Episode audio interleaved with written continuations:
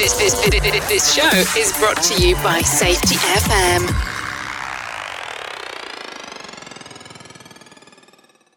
What's up, peeps? Welcome back to Rebranding Safety.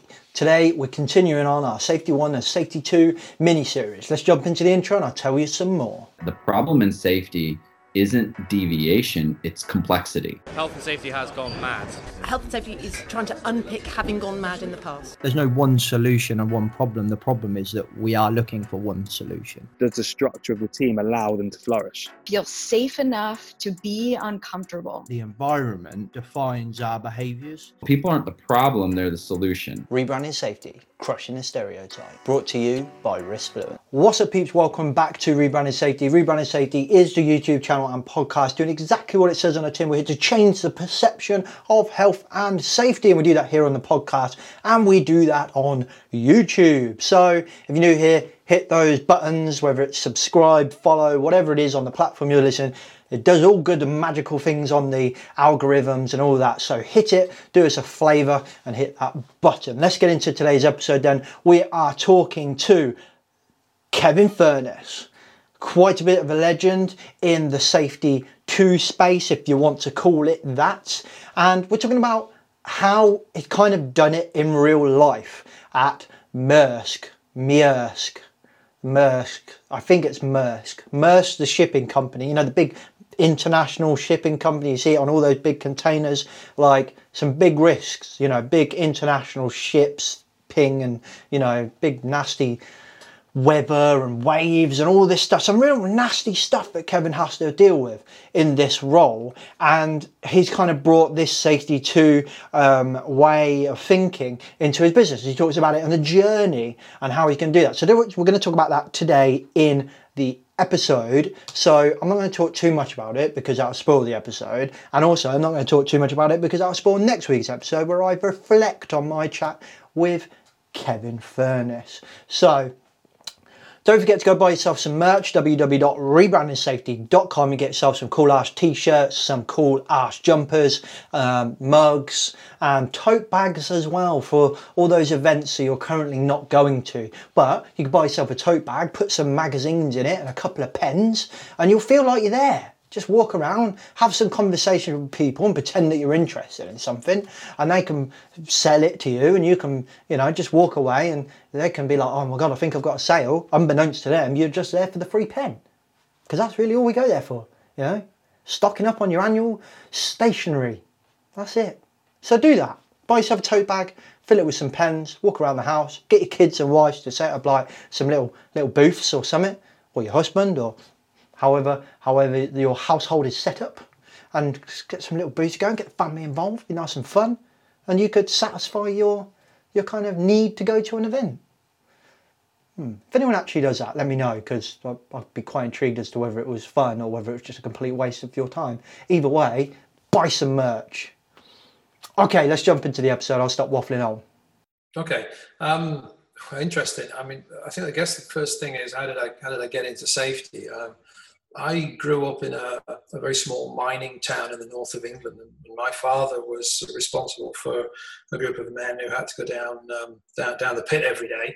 And um, yeah, you know, he was uh, always drilling into me. The, a good day at work for him was when uh, all the men got out of the mine safely, and, uh, and that sort of stuck with me throughout uh, my, my my teenage years, really. And then he was doing always doing safety qualifications and things like this, and I would sit there reading his textbook and testing him on on questions. And I guess that's where it sparked my interest. Um, and then I, I sort of moved away into uh, into more in, a related industry, really, into mines and quarries, uh, and went to work as a chemist. I never envisaged myself to to be a safety professional when I started out. And then in um, uh, 19, about the back end of 1987, I guess it was then, when the COSHH regs first sort of were muted, that uh, the uh, the mines and quarries inspector threw a, a, draft document on the boss on my boss's desk, who was the quarry manager, around control of hazardous substances. And uh, he called me up and he said, uh, "Get your backside up here. I've got something for you." And I, I guess that's where my, my real interest in, in safety started uh, back in uh, with the COSHH regs in, in, in 1988. and ever since then, I've had a, I've been lucky enough to have a fairly varied and uh, uh, and quite an interesting career around the world, helping organisations get uh, achieve their ambitions and become a, a safer place to work. Um, whether it's been in manufacturing, engineering, whether it's been in aerospace, in construction, um, uh, whether it worked for uh, the UK government at the time for the Olympics, uh, worked in technology sector with Vodafone and the motor industry with BMW and Jaguar Land Rover, and more recently in the uh, in, in, the maritime industry with with Maersk for the last sort of six and a half years. So I guess in, in a couple of minutes, James, that's uh, that's me really. That's quite impressive. You did actually just cram that into like a real a real short uh, a short couple of minutes for quite an extensive career. Well done. Thanks. Uh, I don't think people are interested in my background. They probably hear what I want, what I've got to say, or what I'm interested in. So it, I thought I'd keep it short. It's always interesting when you ask people to introduce themselves. They either just say, "Hi, I'm I'm Kevin, and I work at Maersk," or or you get like a, a, nice a nice little well packaged kind of introduction like yours was or you just get like yeah. a life story. I think i'm probably a life story person. I, I, like a story. So when someone says you know give me an introduction to yourself james i'm like well, I was born in Kettering General Hospital in Northamptonshire on the 14th. it was a summer's day. yeah. People, people, people who've had the, um, I, I, won't call it fortune, probably misfortune of knowing me for any length of time over my my time in the world will know that I, um, I, I don't beat around the bush with one or two things. So I like to get to the point. Well, on that note, let's let's get to the point. So I um I invited you on the podcast after I listened yeah. to your uh, let's let, let's say digital keynote essentially it was for the HSE Congress where you talked about um, let, us go let's call it safety two for now we you know we're, we're not going to get into okay. an argument over over what, what it is or safety one versus safety two but let's just call it safety two for the argument of this uh, for the for the ease of this conversation um, sure. so you'd implemented this kind of safety two uh, mindset or, or kind of system or whatever you want to call it in Maersk and and Am I saying that right? Remind me, how do I pronounce Maersk? It's AP Moller Maersk. Yeah, yeah, it's a bit of a strange Maersk, right? So yeah, pretty good. Because if I don't check, I'll just say it like 20 different ways throughout the whole podcast and that'd just be embarrassing. So we'll go with Maersk. So um, I'm interested to kind of talk around that. And and your your kind of presentation was, to be honest, you know, hats off to you. It was flawless. It was a very, very good presentation. It was well yeah, it was just flawless. Like the one bit, I tell you, just just a bit of feedback for yourself. The one bit that I was most impressed by is when you played the video at the end. You didn't say, "I'm just going to play a video." You just played the video, and I was like, "Nice, that was slick. It hmm. was very nice." Bit a bit of feedback for you there. It was I was very impressed. Um, Thank you. So any, anyway, um, ha, let, let, I want to I want to talk through that journey. So let, let's kind of let's start with with maybe maybe the differences like the key differences of where you were before and then we'll get into where you are now but like where you were before and then kind of what was the point where you thought we, we need something else does that make sense was there like a key event yeah well I, I, I, we talk i mean in, in in my in my career i think if you go back about um, 10 years then um, John Green and I were, were, talking about this when we were both um, still working in and around uh, the UK at the time. And John and I both spent some time at Laing O'Rourke together, and, and John went off to, to Australia.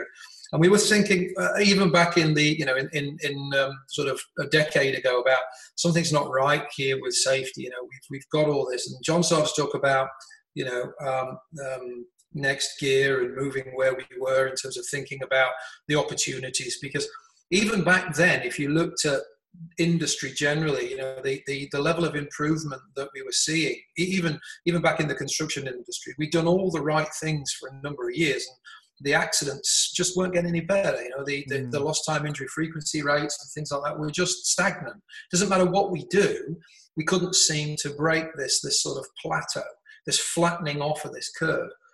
And then John and I sort of, as we normally do, we went our separate ways. I went off to Vodafone and, and he went to Australia for a while. And he called me up um, and he said, I've got it. I've met some guys and I've talked about this and I think they are talking about the same thing we're talking about. And that's when we, we, we started really seriously, I seriously started to, to look at this and going, is there something in this? Because I'll be honest, you know, it, it was 10 years ago and I was still like probably everyone else thinking that we Mm. were, we were just in a space where we weren't very good at this and we just needed to do the same things but better.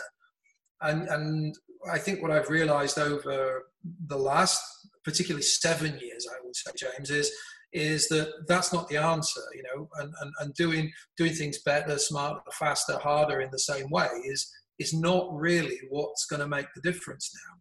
The world's changed, and yet, you know, I looked at what we were doing, and I, I thought, well, you know, is this really going to solve the problem? And then working in the technology sector with, with Vodafone, I had the opportunity to listen to um, the CEO of Google, and he, he sort of came out with, with one thing that really resonated with me and has stuck with me ever since. And he was asked a question in, um, in, in, one keynote that he did that I was fortunate enough to listen to. And um, his response was, Well, we're trying to solve 21st century challenges with 20th century thinking. Yeah. And all of a sudden, that penny dropped in my head, right? And it's like, I get it now. I think he's onto something, and I'm I'm not sure, but I think that also applies to where we were in safety, because we've had decades of reductionist theory and the same things. You know, that and, and honestly, ten years ago, seven years ago, even eight years ago, we were still trying to do the same things, working in the same way as we had been 10, 15 years previous.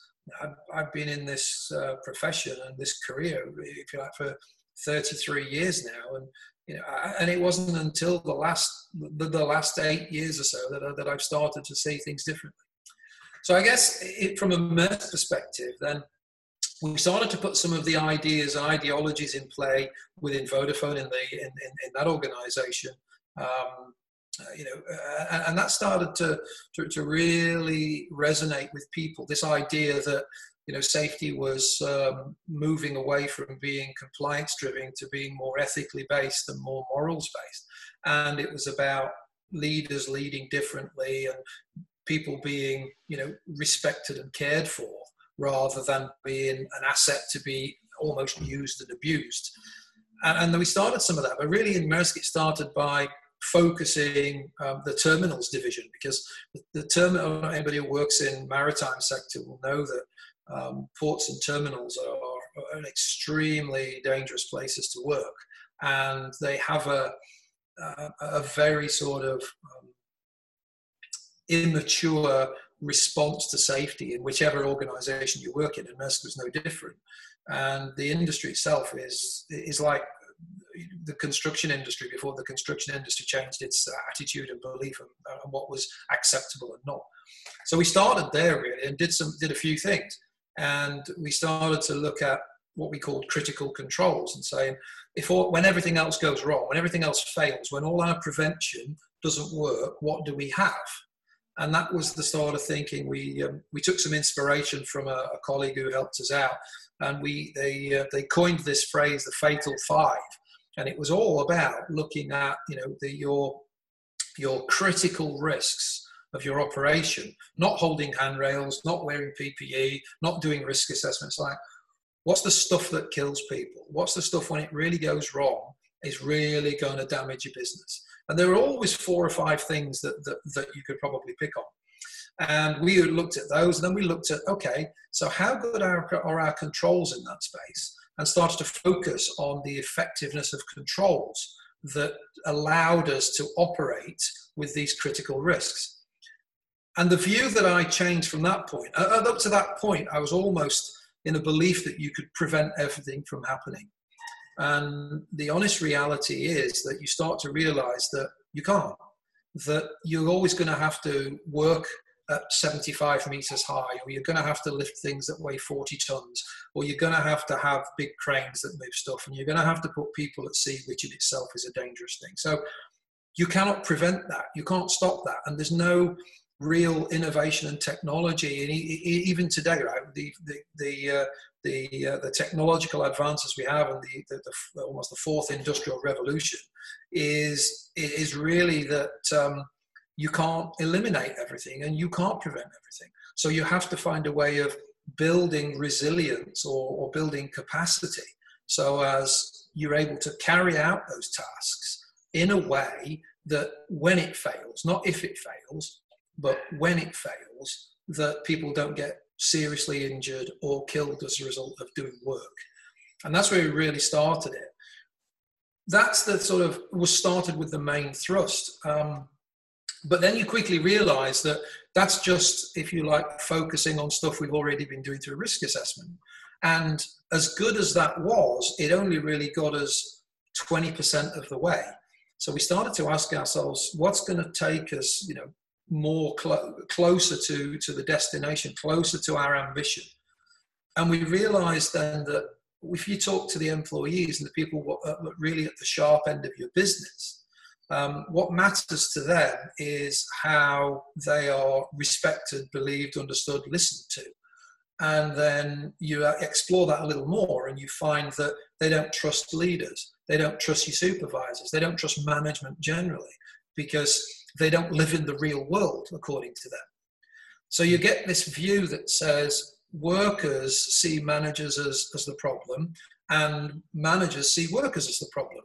Hmm. And neither group are right. The real problem is that you know, there's a work as we imagine it, and then there's the reality of getting the job done.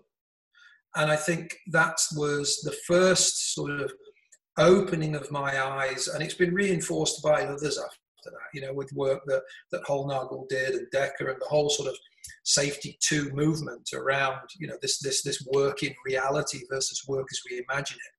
And that meant that leaders had to lead differently because instead of sitting in their office and telling workers what to do and being the fountain of all knowledge, they, they really had to turn themselves into a, a different person and get out there and be humble and actually, you know, be vulnerable and mm-hmm. say, please tell me how our business works.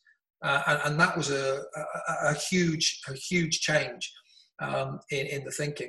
So when you start to reposition safety as you know, about the people. So it's a, a people subject that has technical aspects and not the way we were tackling it previously, which was it was a bureaucratic, technical, procedural driven uh, management system focused exercise that involved people.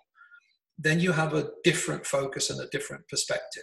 And then you start to see, um, you know, different outcomes and different possibilities. Mm.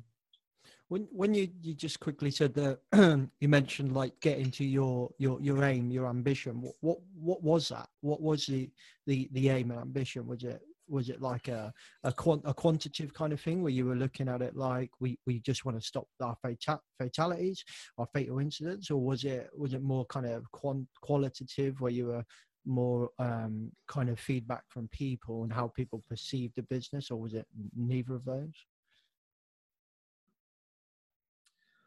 Well, like everybody else, I mean, we started from a position where we believed that um, less accidents equals more safety. And I think mm. we've um, unlearned, unlearned that over the last sort of six and a half, seven years.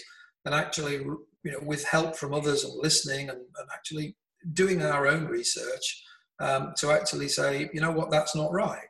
And like most other organizations, um, we had, you know, um, an accident free workplace, zero accidents, call it what you will, as our ambition. And it took an awful lot of um, pain and suffering on behalf of my team and the people that I worked with, and the, you know some of our senior leaders that, that, that got that, that said we need to change this.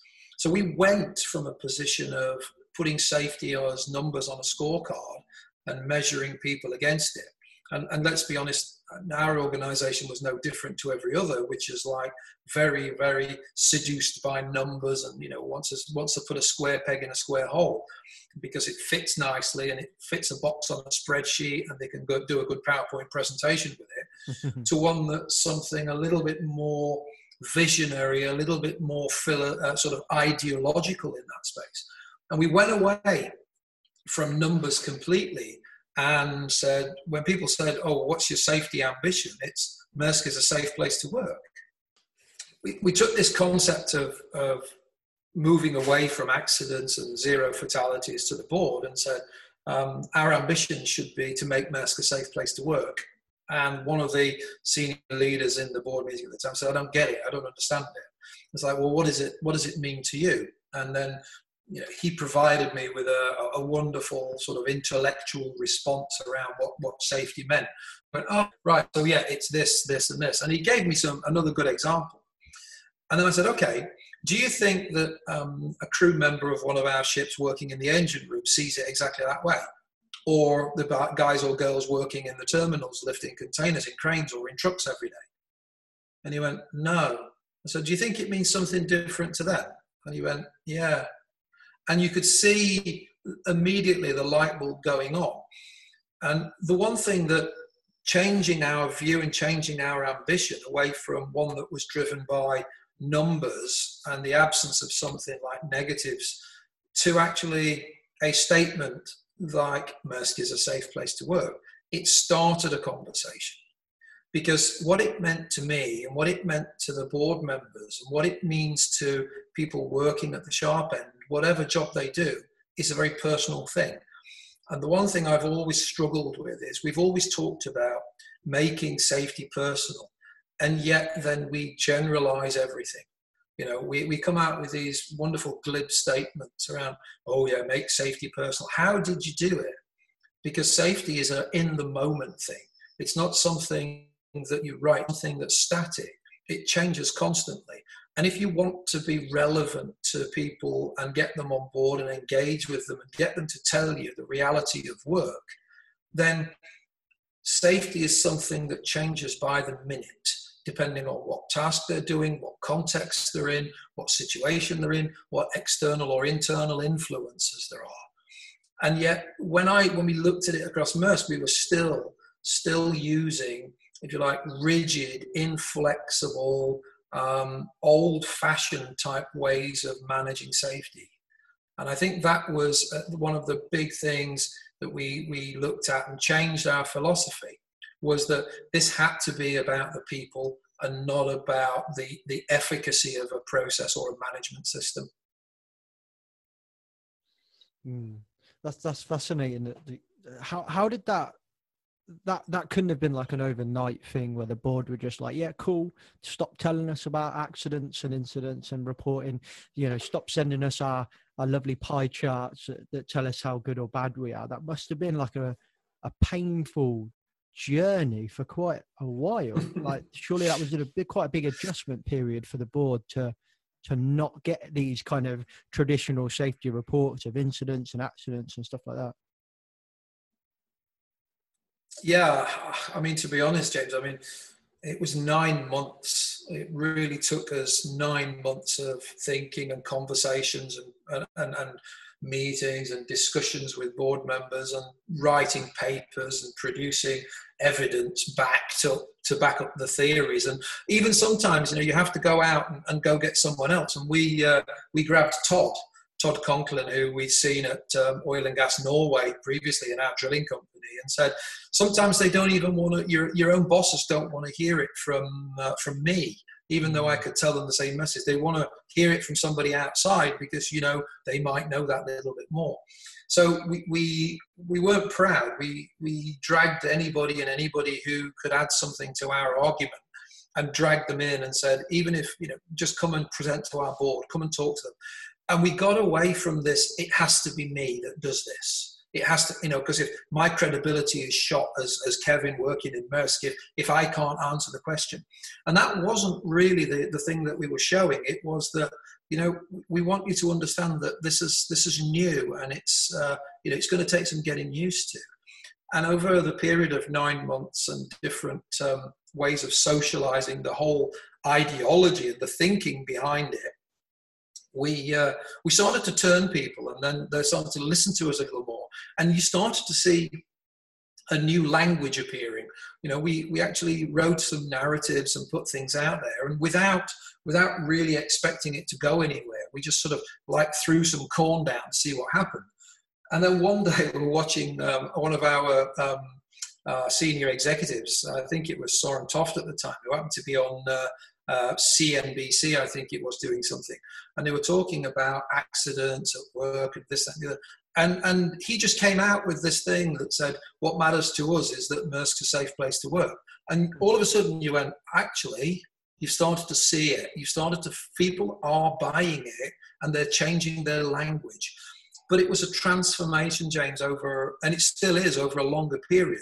This is not something that, you know, you, you stop doing one day, you stop doing safety one one day, you start doing safety two the next day. Mm. It is, it, it's a, it's sort of a hybrid you go through in terms of not throwing away you know the baby with the bathwater so to speak so not everything you've done in in the old way is like wrong nobody's ever said that in this safety two movement it's all been about making sure that what we are doing is is making the workplaces safer and not just doing the work of safety not just you know making ourselves look good on a piece of paper but achieving nothing. And and that to me was was nine months of intense pain and hard work. And you know and it's not over now. You still have to keep having the energy and the enthusiasm for it. And it's hard work. You know there's no there's no easy route to this it's just hard yards there, there's there's no substitute for the, the, the socializing there's no substitute for the courage that you need to keep correcting every time one of your leaders starts talking about accidents again. And trust me, that still happens in our business today. We still have people, you know, who haven't quite grasped it yet. And the one thing you can't do is let it go. You know, you, you have to have that conversation every time somebody writes it down or accidentally says something, or one of your corporate um, communication partners, you know, actually writes a wonderful piece and then just happens to forget that they're supposed to be doing a different language and they just come out with the old easy to trip off the tongue rubbish that we've been doing for the last 30 years. So it is hard every day. I wouldn't say that we finished it, but we're a long way forward. That I'm very comfortable that um, our CEO can talk about um, the way we believe and what we believe to be true about safety now without me writing him a script. He will go out and he can talk about this from what it means to him personally and what Maersk is a safe place to work means for him. Hmm. And that's an achievement in its own right, I suppose, isn't it? I think that's the dream of any safety professional that your CEO, managing director, whatever they're called, can can have a conversation around safety within their business without feeling like they need to have their hand held by the safety professional or a script written or some pie charts behind them. I think that's an achievement in its own right. You um you alluded to it there, but like um I'd I'd like to kind of explore that a little bit more when you mentioned that we you know it's not about just destroying everything from this safety one world it was just this gradual kind of transition and and the way I kind of look at it, and the way, and, and I'd be interested to see what you think. But when when people talk to me about it, and they say, "What do you think? Should we get rid of everything?" I think, at least in the beginning, it's more. It's not just chucking everything out. It's asking the question: Is this actually providing us value towards whatever our aim or objective is? So, you know, if your ambition, like you say, was to make Maersk a safe place to work, then does this piece of paper, does this management system, does this checklist, whatever we're talking about, does that get us to that point? It's, it's not like, I think there is this perception that, right, today we're going to safety two. Um, and that means we're, we're just going to throw out everything. We're just destroying everything that we've got. And I think that's why a lot mm. of business leaders and a lot of safety professionals as well, probably, seem very there's, there's a huge divide and i think a lot of it is driven by fear like this kind of well hang on a minute you want to go to a world where we've got no evidence no paperwork no management systems and it's like well maybe that's not really what we're saying yeah i I, I, I do agree a lot that in, in two things, James. Firstly, is I don't believe that um, like like the video says at the end of the presentation I did last week. And if anybody wants to see it, they should get onto HSE Network and potentially go have a look at it, because it is about you know this whole mindset shift of you can't go halfway with this. You've got to go all the way, because this is about organizational change. It's not about safety culture. It's about how your leaders lead, how you engage, how you build trust with employees. And at no point during this this journey have we talked really about safety other than building capacity? The way we talk to our leaders, what we talk to them about is how to understand the real work in the business. We talk to employees around, you know, what makes work easy for you and what makes it difficult? What challenges do you face? What do you need? What would be better? You know we don't talk to them in a, in a way that says you must do this you must follow this rule and you must have this procedure. What what we also found was that um, when we talk to our teams and we talk to our workers and even talk to the masters of some of our vessels and uh, some of the, the, the MDs of our operations in terminals, what they tell us is there's just too much safety paperwork. Safety for them is about completing processes and ticking boxes and um, checklists and forms for this and doing that. And then when they've done that, they go and get on with the job, right? Mm-hmm. So they see that we have positioned the, the, the, drive of management systems and everything else that we thought was the answer to this, to drive standardization and you know to, to drive um, repeat behaviors, has actually created, in my view, a situation where it's almost a precursor to, to work going on and then it's forgotten about, then work goes on. And, and there's a lot of good things around having structure and systems and order, but a lot of that is non value adding. I'll give you an example. So when we went firstly into into Maersk in, uh, in in 2014 in the terminals business, and at that point, I think um, they, they we, we had something like just in the terminals division alone, there's something like 38 procedures for safety alone, depending on what you were doing. And there were another 14 in the offing, all ready to be launched in 2014. And I basically said, stop it. We're not going to do it. And, you know, that was like blasphemy. It was, I was hauled in with the, my colleagues on the senior leadership team saying, what are you doing? You know, you're going to kill more people and, and everything else. And, and to be honest, um, nothing happened. We took them all the way and we focused on two or three things. And all these other rules and procedures that we took away, um, there was no impact. There was no change. We didn't improve anything. Well, we did, but you know, safety didn't get any worse as a result of it. What what we then managed to prove was that it was just doing safety work. Right? It wasn't making work safe.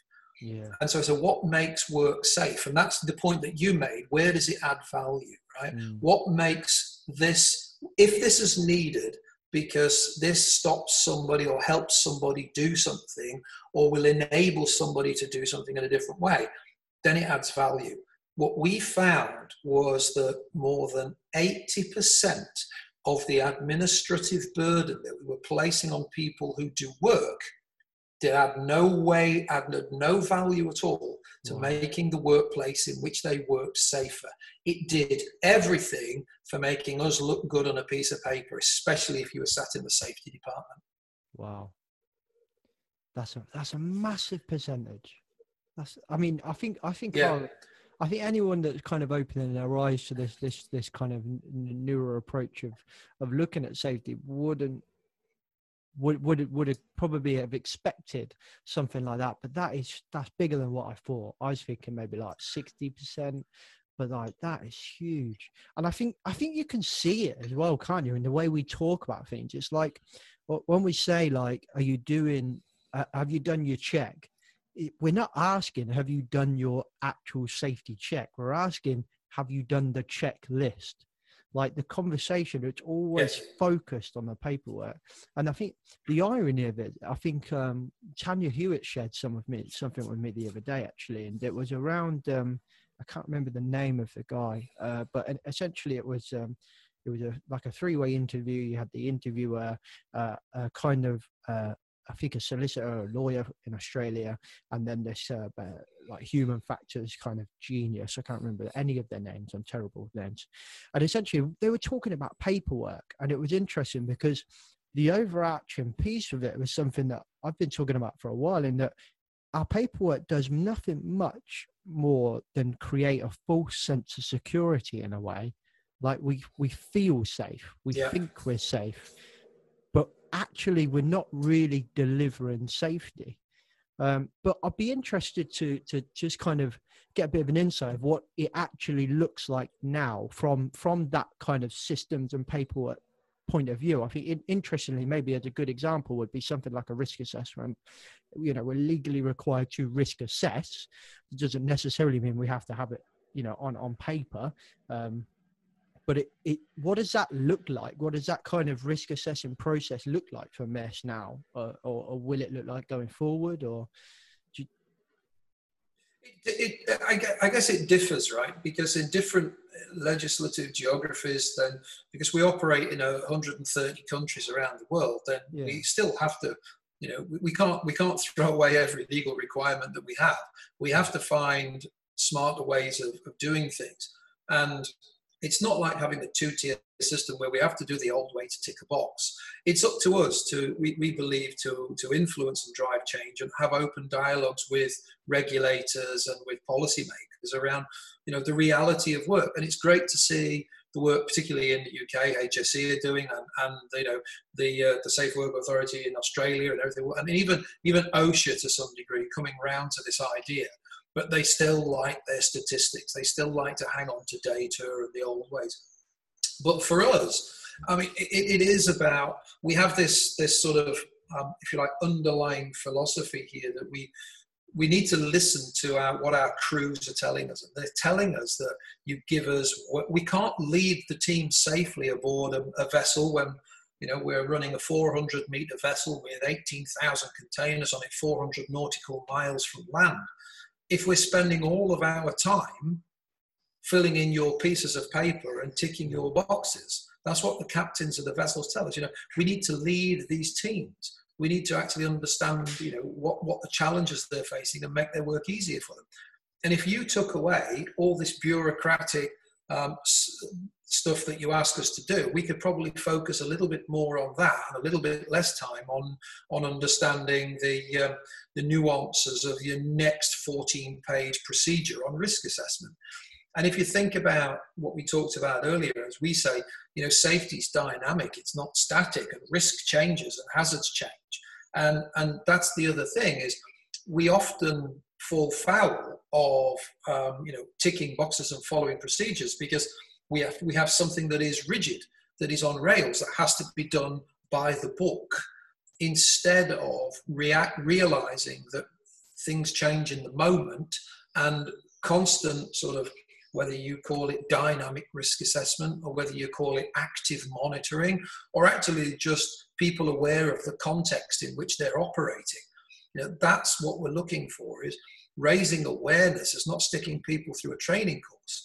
It's educating people sometimes just to step back and observe what's going on around them what the context is.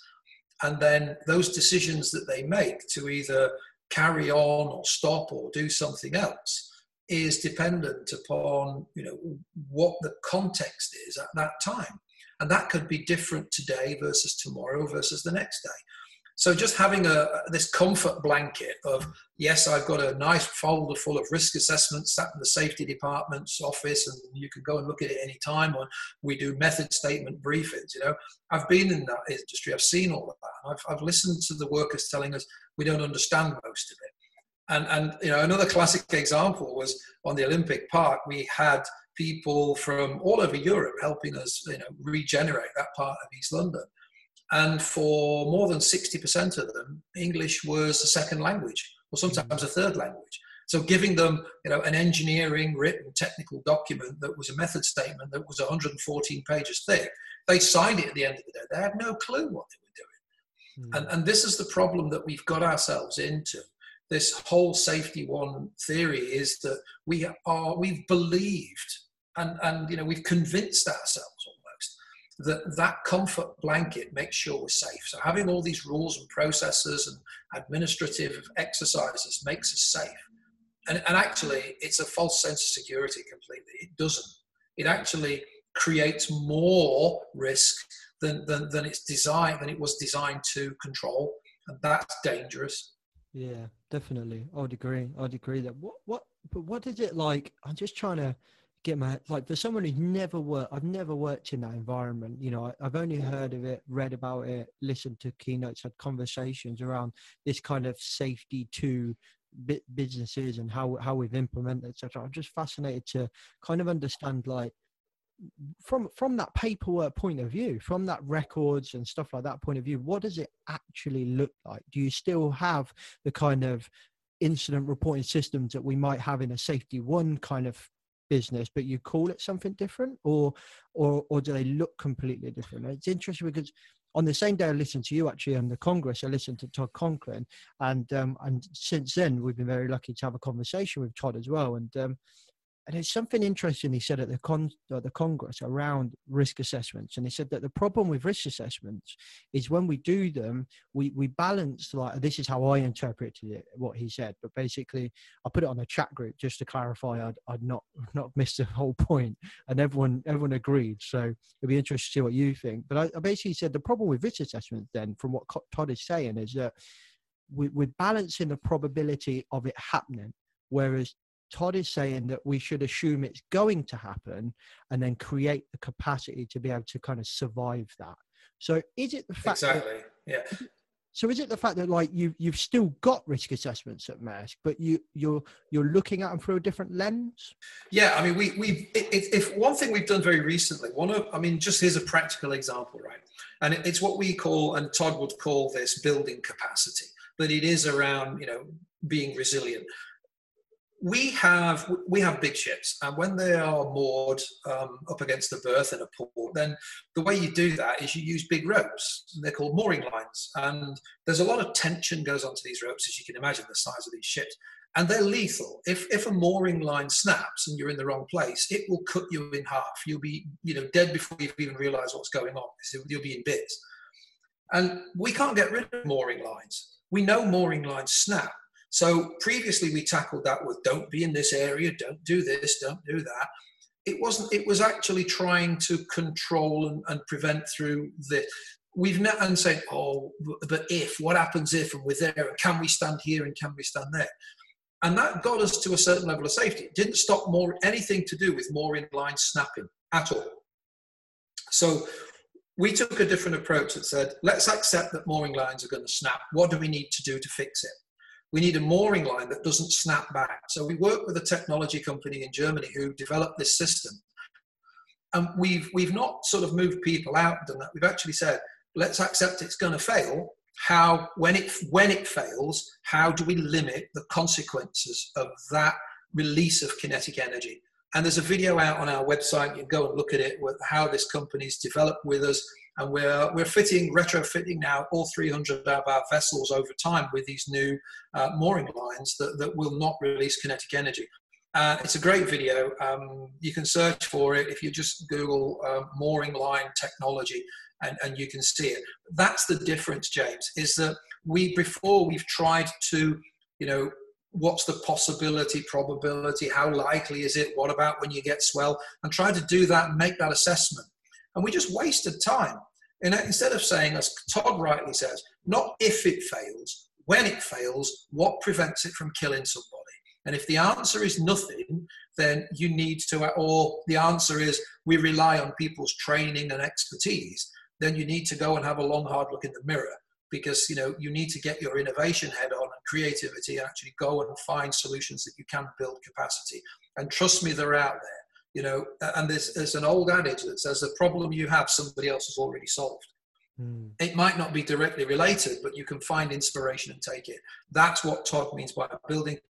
Um, so so just to clarify because i just want to make sure i got this right because this is where the signal kind of went that you re- replace the mooring lines essentially with with a new technology so the kinetic the kinetic energy doesn't react when like it doesn't snap and whip like a like a previous kind of mooring line would. It, instead, it would just kind of flops when when it snaps. Is that correct? Yeah, yeah, yeah. Basically, yes. I mean, wow. you you've got like this this this um, five inch rope. Which you know, if you imagine a rope, it's like four inches thick. Yeah. And um, a fixed bollard actually on the quayside. It's holding the ship. You basically got yeah. a rope that is hold, you know, these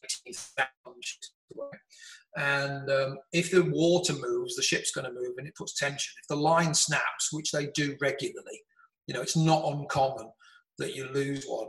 Anybody who's in the slack zone is going to get decapitated. And it's like, you wouldn't even know it's happened to you. It's like a shot out of a gun. Yeah, yeah. What this technology has done has, it forced us to look at a whole new thing, forced us to say, not if it fails. So where should people be? And it might not fail, so we'll do this, and we have this procedure for that. And there's there's no guarantee that any of that would work.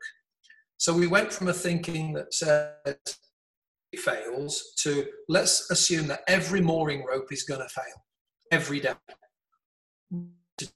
We need to dissipate that kinetic energy when it does fail. The potential energy that's in there, it dissipates the kinetic, we need to absorb that some way. What is out there that could do that? And we work with a, a German company to do that. And now the mooring lines that we are starting to introduce, and we've trialed them um, and we've seen it, and the new mooring lines go out actually absorb that. So now when it fails, it still fails. You can't stop a mooring line failing. This mm. technology does not stop the mooring line failing. What it stops is the massive release of kinetic energy to a point where it becomes a high consequence outcome. And that's the difference when you talk about risk assessment. If you start talking about risk assessment from a point of view that says it's just going to happen, so you know the only possibility is is not zero between zero and one anymore. It is one. It is going to happen. What can we do then to mitigate the consequences when it happens? And I think if you look at risk assessment from that point of view, then your solutions and your your prevention, your execution, and your recovery measures become a lot more practical and they become a lot more useful to you. Hmm. Because let's be honest, I mean, you know, even even even our view was that, and I will challenge anybody that's listening to this, go back and take a look at your risk assessment. I'm almost guarantee that every one of them's got training of experience of employees as one of your control measures.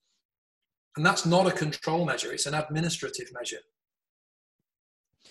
Definitely, and I, w- I would say that you know I've I've put them on on risk assessment not so long ago. I think um, you know this this is how we we we, we kind of it's interesting. I don't know if you've ever if you've been on any of Ron Gantt's calls that he's been doing uh, over the through the coronavirus period, but it's uh, that some of them have been absolutely fascinating. And um, it was just last week that actually we were talking about how we educate safety professionals. And it was interesting because essentially we came to a point in my opinion where the, the problem is is that we're having conversations now about like you just said is having you know for example having training and and processes and procedures down on your risk assessments as a, as a control measure is, is not essentially good enough, you know, and, and, and the fact that you've changed your lens on how you've looked at these risk assessments has enabled you to actually essentially eliminate the risk through innovation that was there, but you might not have never known about it.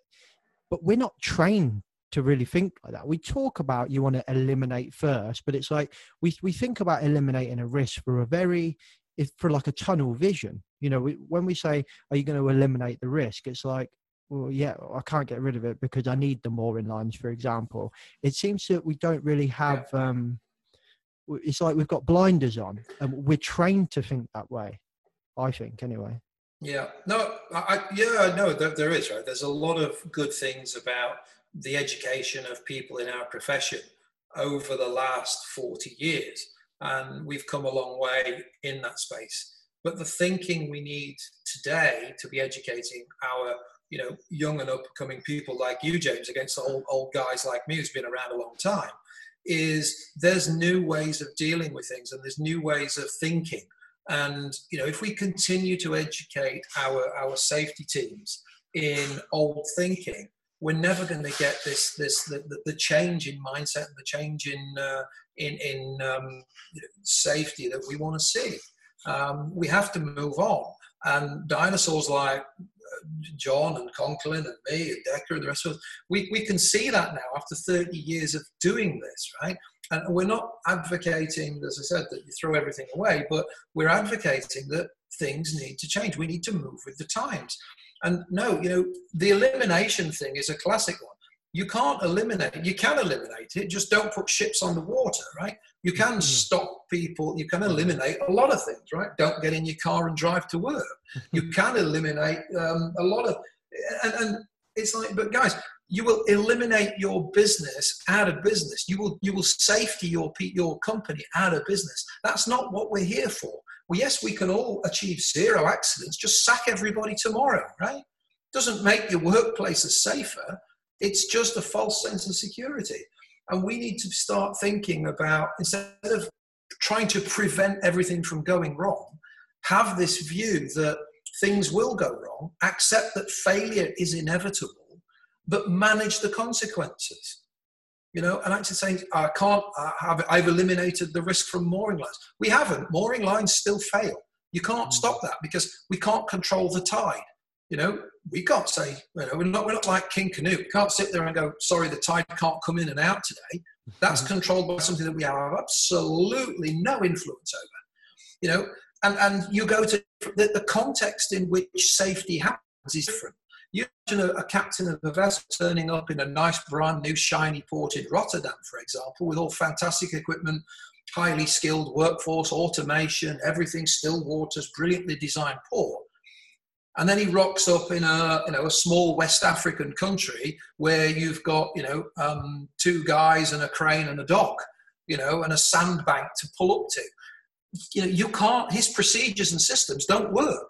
Mm. So the adaptive nature of, of, safety in that point has to be in the context in which you're operating, and that's the problem that we've got in in in safety one is that almost everything is on rails, has to run for the procedure, and people need to keep being told to get back to the procedure, get back to this, get back to that. And, and, and it, it doesn't work anymore because the context has changed. As the context changes, the risks change, the outcomes change. Stop trying to manage things you can't control and focus on the things you can control, which is the consequences of outcomes.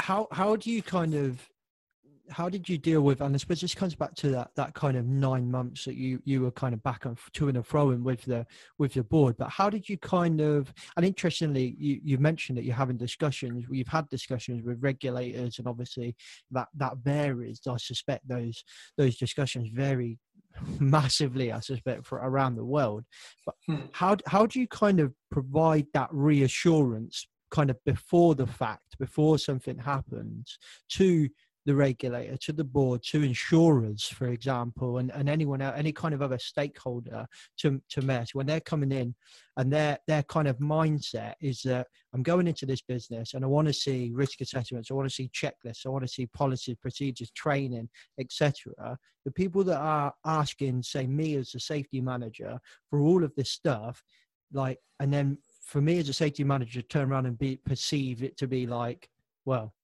we're safety too, mate. We don't do that stuff. Do you know what I mean? Like, how does that kind of conversation come? How do you how do you kind of provide that reassurance? Is it just through time tested and examples like like that mooring line one, which is a great example?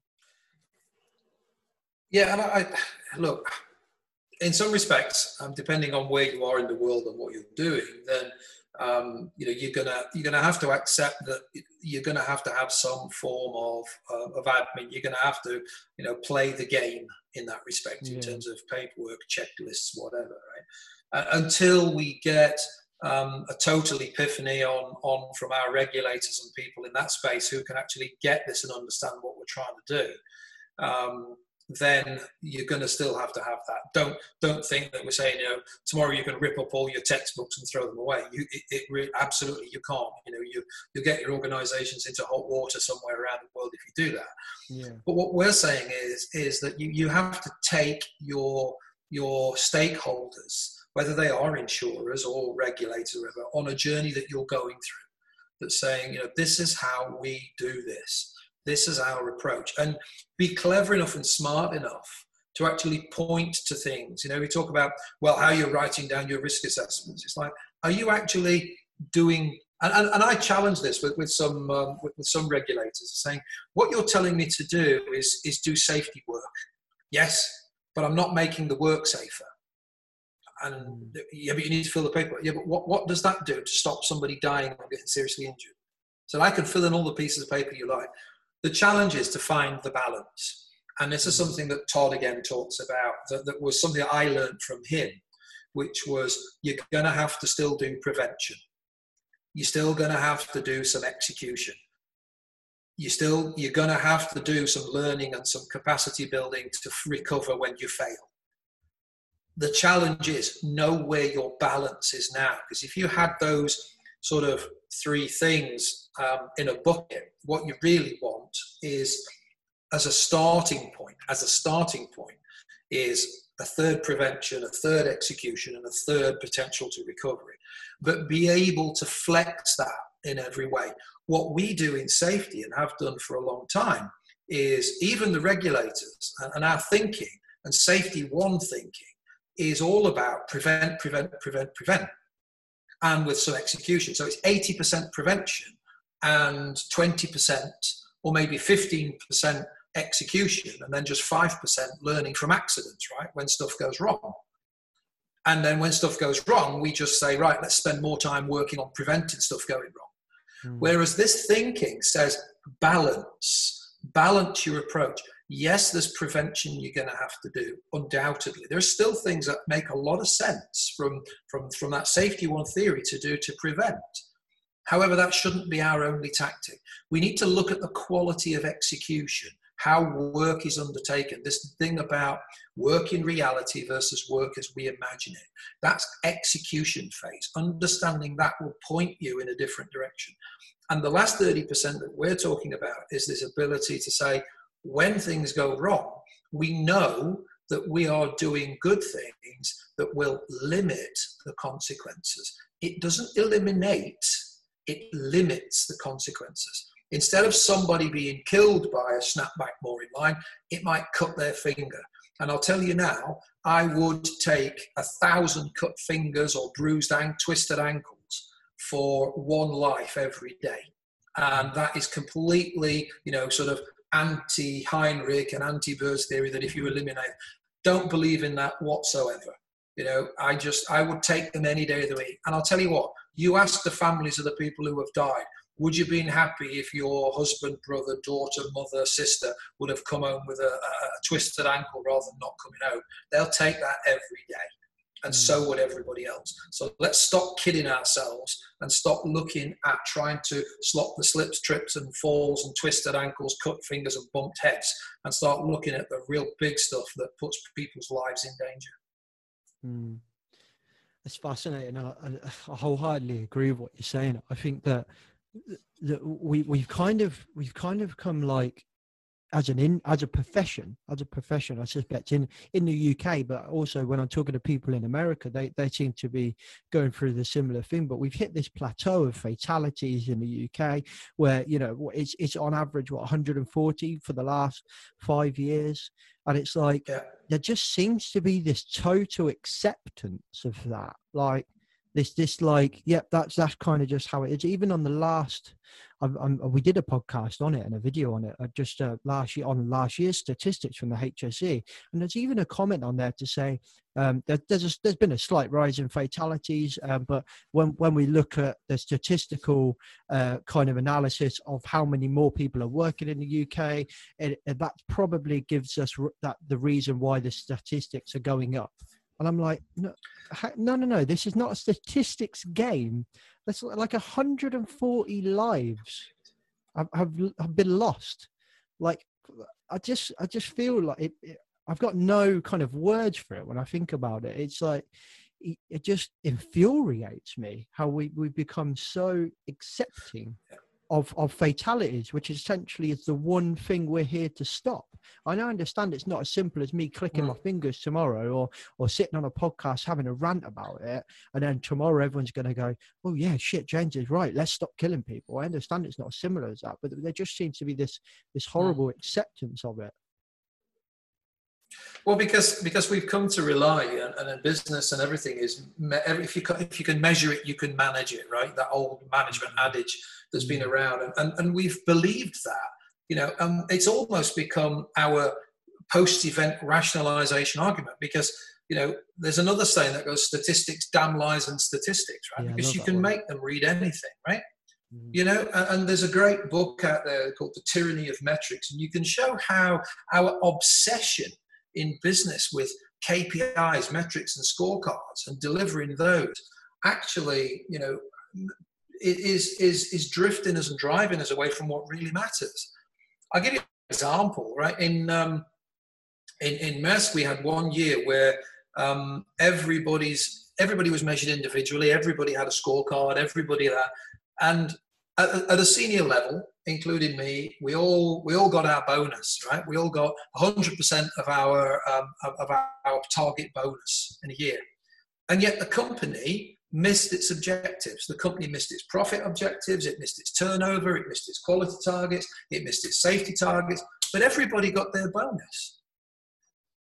Because the fascination was on an individual level and people looking after themselves and going, I'm all right, Jack. I can I can fix my own ear. I can look after myself. I'm all right. My scorecard's green. I get my bonus.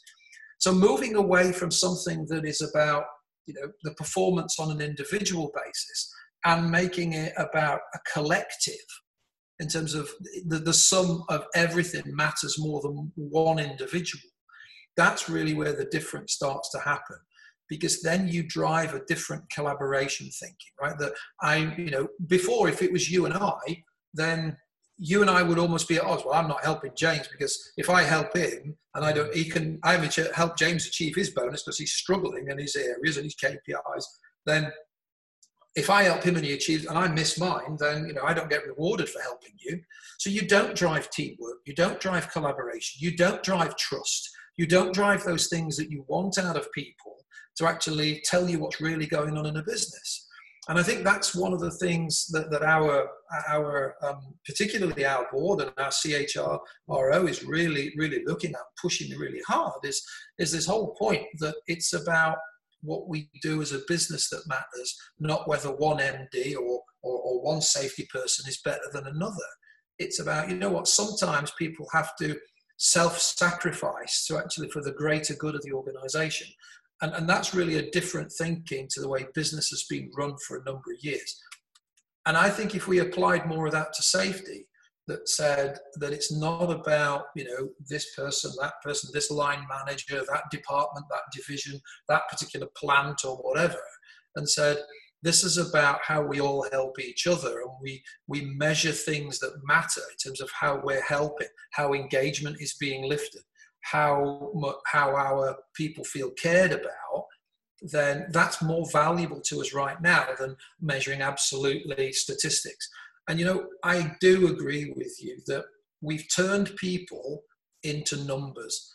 And one of the things that we have in our philosophy on uh, a, a safety two or whatever you want to call it um, is we have a line item in there that says we, we talk about people, not numbers. And I know that's been around for a long time, but we've somewhere along this journey of safety forgotten about it. This whole make safety personal thing has, has become as twee and as, as sort of glib as you know, um, safety is our number one priority, or you know, we want an accident-free workplace, and, and everything else that we've done.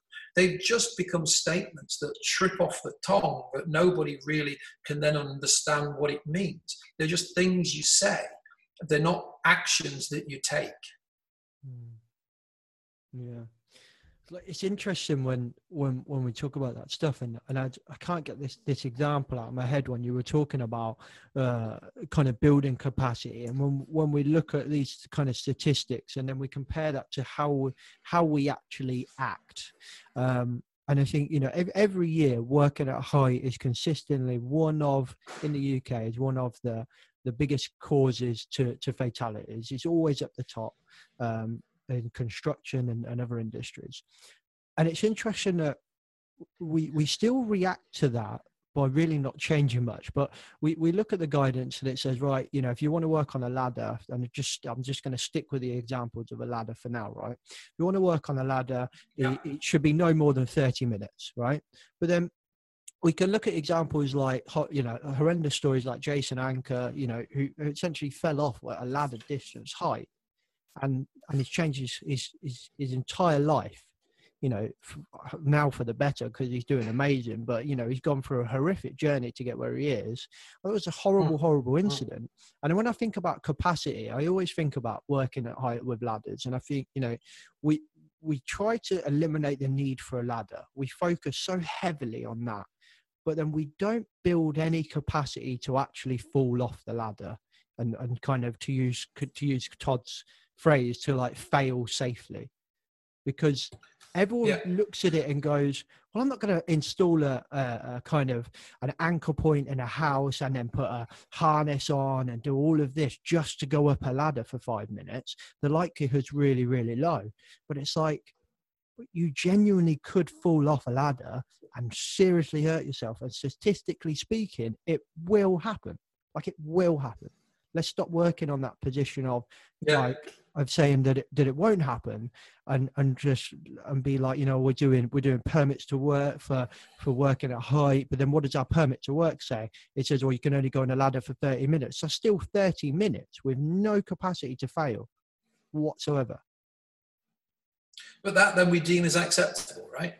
So when you know when Mhm. when that when that fatality happens as a result of that, and the HSE come along or the inspector comes along or OSHA come along and do this, and they go, you know, oh, show me your bits of paper, right? Uh, the first thing we had a fatality out in uh, in Toronto, and the first comment that came back from the vessel was, "Don't worry, all the pieces of paper are in order." Mm. And it's like, what the hell? You know, i i seriously? You've just lost the guy overboard doing work at height as you describe. Uh, No, it's not falling off a ladder, but it was very similar.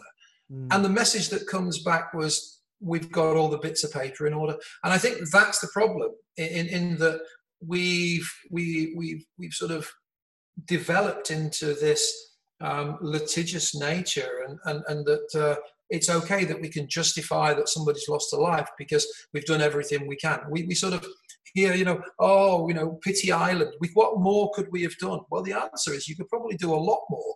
And if, if my view of this is if you'd spend a lot more, lot less time actually trying to write processes, procedures, and, and actually, you know, uh, if you like, prevent everything from happening and understand the challenges of that, that girl or that guy climbing that ladder and ask them how, if you're going to fall, what, what could help you?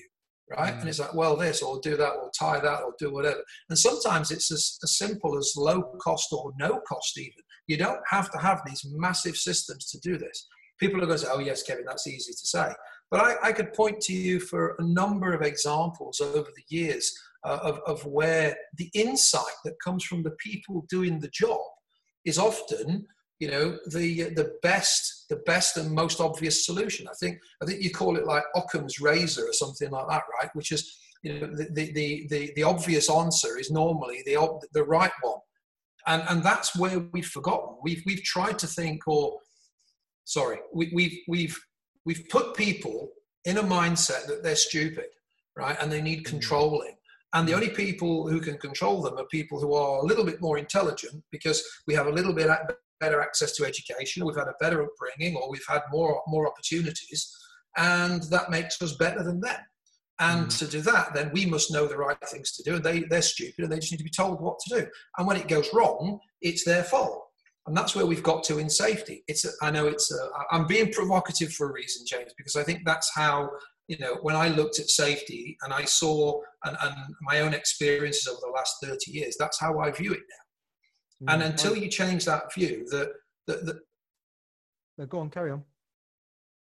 Yeah, sorry, mate. Um, yeah, until you change that view that says this is not um, a people problem, that it's a, a, work problem, and it's the design of work and the reality of work that we need to check. And actually, our people get the job done almost despite the challenges that we put in their way. You know, we sometimes ask our people to, to run the 100 meters with their legs tied together.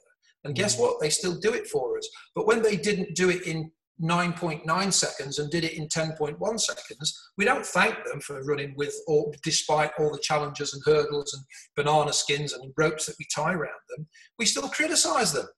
You know, I mean, talk about, you know, distrust and motivation.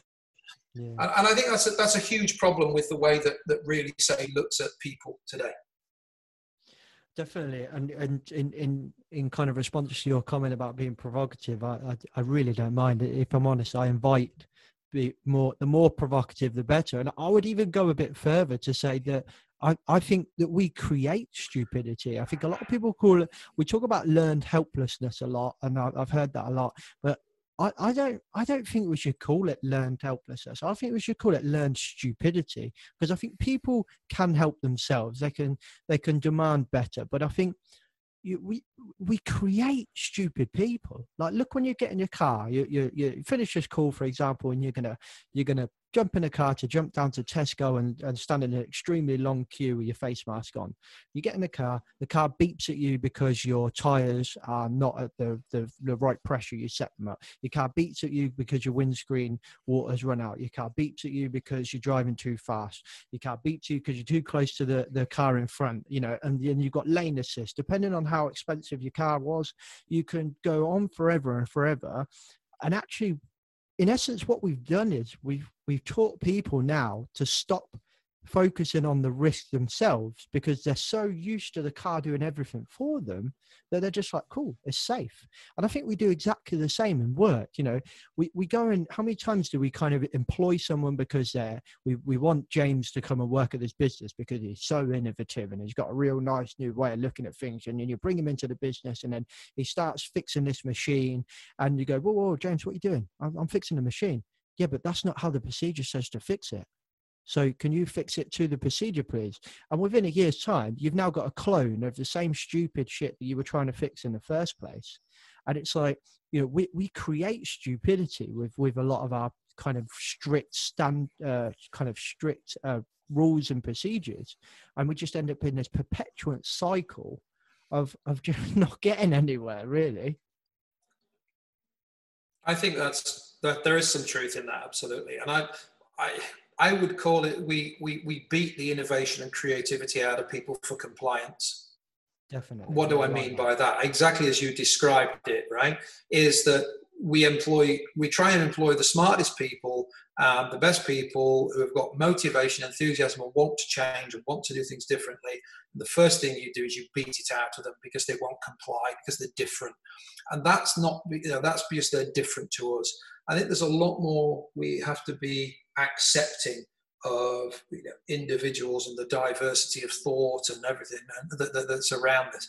We've talked a good game for way too long in industry around, you know, our people are our greatest asset and we love diversity. Yeah, diversity is fantastic when you enable people to bring that in and you give them the chance and the mm. psychologically safe environment to screw up from time to time. Exactly. You know, if, if you're going to criticize them and punish them every time they, they try something new and fail, what are they going to do, right? They're going to stop doing it. And then you're right, you just end up in this, in, in, in, in this ridiculous situation where you are beating the innovation and creativity out of people because they won't comply with the old ways. And this is where safety is the same, right? We still put people through induction. This is what you do, this is how you do it, you know the, the, the, point is for me, I mean, if you took something simple as, as just inductions, then what do you need to know, guys? You know, you're being employed here. If you're not brand new to the industry or whatever, then okay, we're going to tell you some some basic stuff around who we are and what we lift, what we do for a living. Um, and you ask them the question, said, if something's going to go wrong, what do you think you're going to need? And they'll go, well, okay, I could do this. We do induction on day one. My view, my view is you should do induction after like a month or three months and go, okay, um, you've seen the job, you've done that, you've had some experiences. What do you think? And let's induct you now and ask you what you think could do to make the job better. You know, and, and yet because we are conditioned and this is the old way and you know the urban myths and how you do things, we're frightened to change, right? We're frightened to change because we, we've got this this this spectre of the regulator over our shoulder looking at us going i'm going to catch you out i'm going to get you you know if you don't play the game I'm going to get you. And that that prevents our creativity as safety people. It prevents our thinking because it limits our risk-taking personas that we all have inside us. Right? Mm. We all make different calls every day on risk. Don't tell me that you all you know run across the road when the uh, when when the, uh, the the pedestrian crossing's on green because there's no cars coming. Right? You know we all do that. We all make those judgments every day. And yet, in our own little world, we, we, we have this view that because we're safety people, we're not allowed to take risks, right? We're not, we are allowed to take risks. We are allowed to be innovative and creative and step out of our comfort zone. We are allowed to try new things and fail. What we want to do is fail in a way that doesn't result in a high consequence outcome. Mm. You know, I mean, not everything we've done in Maersk or before that in Vodafone or the terminals business worked, but at least we tried it. And, and I think the biggest the biggest crime that we commit as safety people is just hanging on, you know, hanging on with our fingernails to the past because we've used this for 30 years and and, and you know ignore or bury our head in the sand around innovation, technology, and new thinking and creativity is something that is holding us back as a profession. Yeah, definitely. it's funny you should say about the, uh, you know, a lot of people think that the safety professionals are like uber boring because we, we just don't ever take any risk and we live we live our lives like like oh you can't come in my house until you've you've gone through an induction. But a lot of the safety professionals that I've come across over the years have got some of the like the most riskiest hobbies from like mountain bikers to rock climbers to uh, shark divers and, and scuba divers and I, I know safety professionals that just love taking risk. And I think it comes down to they're the ones that really understand that kind of risk appetite that kind of like well I, I, am essentially taking a risk by climbing up this this mountain or whatever with just my bloody whatever kind of protection device i've got. But like they've gone through that they understand safety to its nth degree that it's not about the paperwork that they're creating safety as they're climbing up that mountain face. Or you know as you're mountain biking you're creating safety by making dynamic decisions in a dynamic environment. I always use like I played rugby for a long time, and um, and I use that as an example of a risk assessment. As a fullback, I'd catch the ball right at the back, and within that second, boom, I'm doing a risk assessment. What, what's my decision? Is am I kicking the ball because of where we are on the pitch? Am I running the ball because the the guy in front of me is a real slow prop, or is a guy in front of me this mm-hmm. big nasty center that I think could really just break my ribs? And I think, oh, I don't want to do that. I'm going to kick the ball, or I'm going to pass the ball, or something like that. We, mm. we we do these these things because I think we we get what safety should be. I think I think that that essentially is what it. But it's interesting that people have this perception of us, like the amount of banter I get if I ever missed a tackle, someone would be, "Oh, what did you do? Risk assess that and, and decide not to tackle him." and it's like, oh god, it's infuriating. yeah, no, there's there's a there's yeah there's there's an awful lot of people who um, do have some um, very very um, exciting extracurricular activities i'm sure and you know what we, we if if we're taking the excitement out of life what's the point of being alive right yeah, there's there's more to life than than, than just just surviving and, and mm. i think mm. that's uh, um, that, that's a very, very good one. I like the analogy, by the way. The rugby analogy is a very, a very good one. Um, yeah, really, really, really interesting. Mm. So this this kind of you, you, the way you talk about this is, is, is, you kind of talk about it like it's a journey that, that you were on with Maersk together. Um, and I remember from your keynote, you kind of said that you were like probably about halfway through this kind of journey. I'll be interested to see, you know, what what's your kind of predicted timeline on this? Is there a predictive timeline, and how did you come up with that? And how do you kind of know that you're halfway through? And and and and how will you know when you get to the end as well? Would be really interesting. Uh, that's a good question. Um, I think the first thing is that this is a transformation, and it's um, and anybody who who embarks on wanting to do things differently because they're dissatisfied with the, the, their current state or where they are, or you know whether they're still killing and injuring too many people, or they're just having that uncertain feeling around safety. The first decision here is that look, this is a this is a transformation. It's not a program. It's not something that you arrive at one point and then a year later you arrive at another point because you've changed something. You transform first by sort of framing the transformation. What is it we want to be? Where do we want to go? And that takes as long as it takes. And in our case, that took nine months. It wasn't, as I said, we didn't say tomorrow we're going to do safety two. It was what do we want to be? What's wrong with where we are? Why do we want to change? How could we change? What might it look like? How long might it take us? We don't know. So you frame the transformation. And, and then once you've done that, you have to prepare your organization for success. And then this is this is sort of called activating the transformation. The second phase you get into, whenever you've got that framing agreed and set, and you've lined up your your, your senior leadership commitment and your organization for this, there's then a next setup phase, which, which is called activating it You know, you don't go from your board saying yes to implementation on day two. What what happens is you go through what what are the what conditions, what resources, what support, what frameworks, how do we do this? You have to develop the how. And to do that, there are a lot of things. And that took us another sort of year to develop that that frame, that that that activate. How do we make this come alive? And so we have really in 2020, albeit slightly sort of you know hindered by something that went on in the world earlier this year, um, we started to to enter what, what we call the sort of gaining execution momentum phase. What does that mean? It means that the things that you want to achieve, that you set out in the framing, you start to do things that make that possible, that outcome a possibility. And that is where you really, your organization starts to change how it thinks and works. And that's where that we are now going to be in this phase. And there's no rule that says you tick this box and does whatever. You know it's the right time to move to phase four when you're seeing enough momentum and, and, and what what our we have a great guy in Maersk who runs our um, IT and our transformation business, and he calls it you know gaining escape velocity and getting to the next phase. When you get in this third phase of, of gaining execution momentum you have to get enough momentum to get into the next phase and that's the escape velocity and that's different you, know, you can't just tick a box and go we've done these three things we automatically move on it takes as long as it takes and that's dependent upon a lot of things that I can't tell you. You know, I can I can help you judge where you are and what's needed and what might help you build that escape velocity. But there is no you do A, B, C formula and then D comes out at the end of it because it's contextual.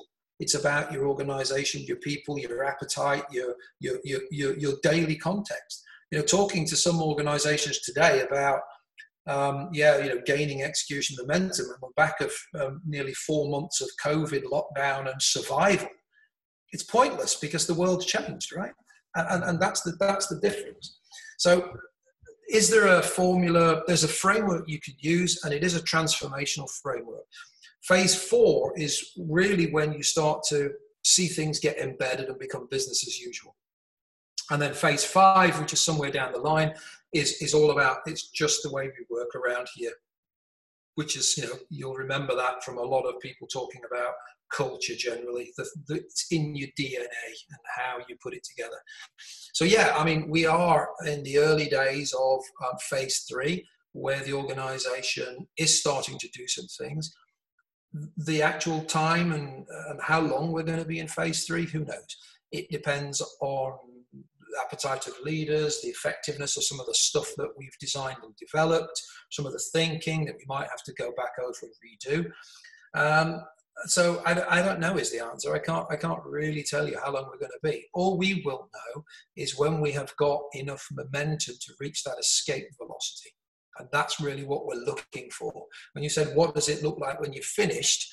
It depends because if you're looking for something that you want to achieve when you set out, uh, you might be disappointed because as you go on this journey, you learn all the time.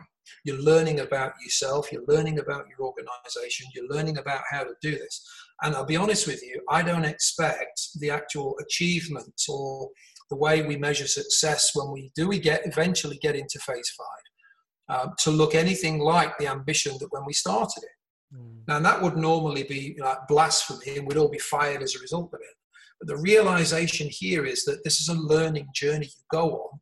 And as the context and the things you can't, can't really change around you change, it's how you react to the changes and how you influence your own thinking in relation to that. If you want to run on rails, I'll guarantee you, you will achieve your objectives. But I can't guarantee you that you will have done anything to actually make the world of work a safer place.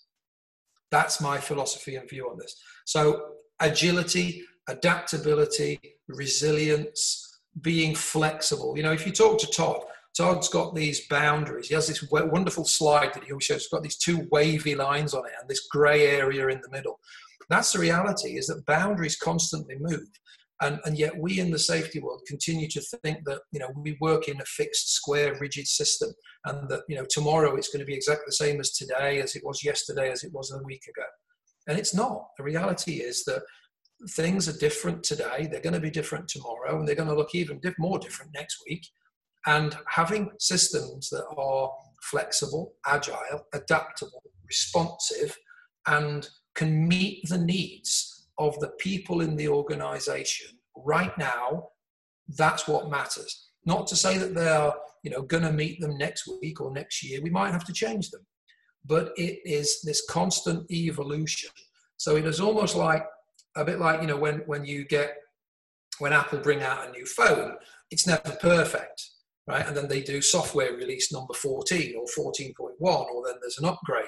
That's what we need to keep doing with safety is actually go, we have a minimum viable product here that we're going to launch. And you know what? We know it's not right. We know it's not going to meet the customer's needs in a year or two years' time.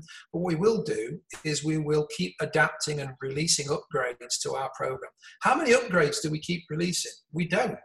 We still, you know, and, and fundamentally, iOS is the same today as it was when it was launched, way back when in whatever it was, 2003 or whatever it's the same fundamentals, just the same as Windows is the same fundamentals today. In safety, we keep wanting to reinvent things instead of actually going, these things work, keep doing the iterations and release. And safety, too, to me, is just another iteration. It is an agile product based upon a great start for 70 years that was Safety One. But just keeping Windows 3.1 is not going to deal with what you need to run today. You ain't going to run all your apps on 3. Windows 3.1. You want something that's better than that. I'm sorry I'm talking sort of mixed metaphors and all sorts of things. I'm trying to make it relatable for people who will get it, you know? And, and I think that's the difference what Safety 2 is trying to talk about is this flexibility, adaptability, um, and ability to react to the consequence without major consequences. Um, and, and whereas I think safety one is much more about rigidity and running on rails and compliance against a fixed ideology. And I think that is the biggest shift in my mind that I've had over 10 years is that, you know, we accepting that failure is inevitable, that human error is inevitable, and focus on building capacity for when things go wrong, not focusing on the justifying why we don't have to put this control measure in because so the, the actual probability of it going wrong is small. Mm. I think that's the completely different thinking that we need for the future. I liked all the metaphors. It, it, to give you some feedback, I thought I'm I'm a man that likes uh, likes varying examples, and I think I think it's nice to hear it explained like that as well and I and I, also quite like the way you, you you talk about from safety one to safety two. That essentially, it's that kind of software update. You know, we don't we don't look at a software update on our phones or on our laptops as a negative thing. But yet, in the safety industry, we've got this massive divide where there's, there's like a, a huge percentage of the industry or the profession, to use a better word, that look at this update as a really negative thing it's like a challenge. And and i think it's important like you quite rightly did in mm. my opinion was was acknowledging where that safety, that original traditional safety one, whatever we're going to call it, had got us to a position. And it's done a phenomenal work over the last, like you say, 70 years. You know, you know we, we're not sending kids under machines anymore. We're not killing thousands and thousands of people every year. You know, we've got it down to 140. And whilst there's still a lot of work to do, we've done a lot of work. And I think sometimes maybe the safety two community fail to acknowledge that. And, and we could probably do a little bit better there by a little bit of a hat tip, I think. Yeah, I, I, I don't I don't disagree with James. I think the other problem is that there's there's a lot of um, and and again, excuse my provocative nature on this standing back and watching, if you like, the infighting that I've seen amongst our profession on this, it's embarrassing. Um, mm. You know, I, I, there's a lot of, if you like, intellectual egos that are saying, not invented here, emperor's new clothes. Who cares, right? I thought we were in this profession because we wanted, you know, we shared a view that people getting injured and killed at work is not a good thing. You know, you didn't come into this profession because you wanted to get super rich, because or you wanted to be the you know the the um, the most liked person in the world. You came into this profession because if you reflect on why you did it, because it touched something inside you, and you know it, it, it's actually something that, that is a moral fiber that you have in this profession, and it annoys me when I'm all for professional disagreements and views, but not to the detriment of the people we're supposed to be here to serve and support, mm-hmm. which are those people, those girls, those guys that actually put their lives on the line every day for, for us to earn money. That is just wrong, in my opinion, and we should stop it now, get behind something, and go for it. Definitely. I wholeheartedly agree. And uh, my camera's flashing at me, telling me it's going to run out of battery. So it's a great time to probably tie it in a loop there, considering that was a great place to finish. And uh, thank you very much, Kevin. I, I assume a great place to kind of you, find any more information would be Maersk YouTube channel. I had a look a couple of weeks ago. It's quite impressive. There's a lot on there. Is there, is there anywhere else that we could uh, kind of find out any more? Um, I think that's a great place to start. Read, read the Maersk Sustainability Report. You know, you can see it tells you from 18 and from 19. It tells you it starts to show you in 18 how we're framing the transformation and what we're going to do. And then last year we started to talk about how we we were gaining momentum and activating it and getting it alive. And you'll notice in there that yes, we talked about accidents in, in 18, but last year we didn't at all. And we talked about all the ways we were building capacity, what we were doing with our leaders, what we were doing with our employees, and, and long may that continue. Uh, but there, go there, go to the YouTube channel, follow us on, on, follow the company on LinkedIn, go and talk to them about what they're doing, watch the videos, uh, because they we don't separate safety from our business. That's the other thing. So the all the way videos that you'll see out there and the stuff we're doing is all about what we believe in as the organisation, not just for safety. Yeah. And you'll see uh, my, my picture's completely froze. My camera's just died. But I am you- still here. your camera's died. Yeah, I am still here. I'm still listening. Okay. I've, I've built capacity to fail. I knew it was going to go, but Good knew we boy. could continue. Yes, you see, there you go. Anyway, so I'll, I'll drop all the links to those in the description, the YouTube channel. I'll have a look for the sustainability report. I'll put that in the link as well so people can pick that up. Um, but otherwise, thank you very much, Kevin. That was a great chat. No worries. Thanks, James. I enjoyed it. Thanks. And have a, a wonderful Wednesday. I will. Okay, peeps, hope you enjoyed that conversation. I enjoyed it. I hope you did. I really enjoyed it. I hope you are well. I didn't ask you that at the beginning. I hope you are well. I hope you are dealing with this second lockdown better than I.